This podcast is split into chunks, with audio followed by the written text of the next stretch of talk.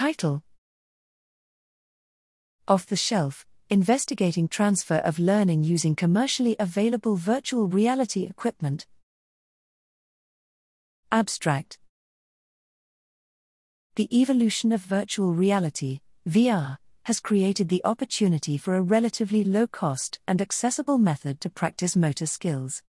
Previous studies have demonstrated how motor skill practice in non immersive virtual environments transfers to physical environments.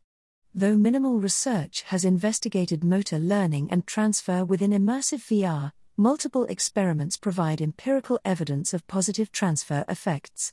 To enhance the similarities between virtual and physical environments, most studies have used software engines and modified hardware.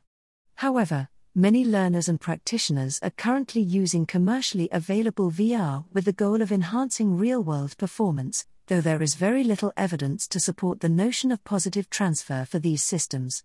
Therefore, the purpose of this experiment was to investigate how motor skill practice using a commercially available VR system improved real world performance and how that compared to physical practice.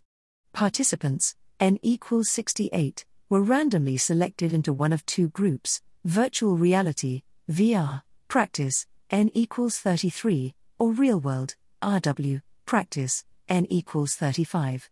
The experiment took place over two consecutive days with a pre test, post test, and practice phase occurring on both days. The pre and post testing phases were identical for both groups and consisted of putting a golf ball 10 times on a carpeted surface towards the center of a target.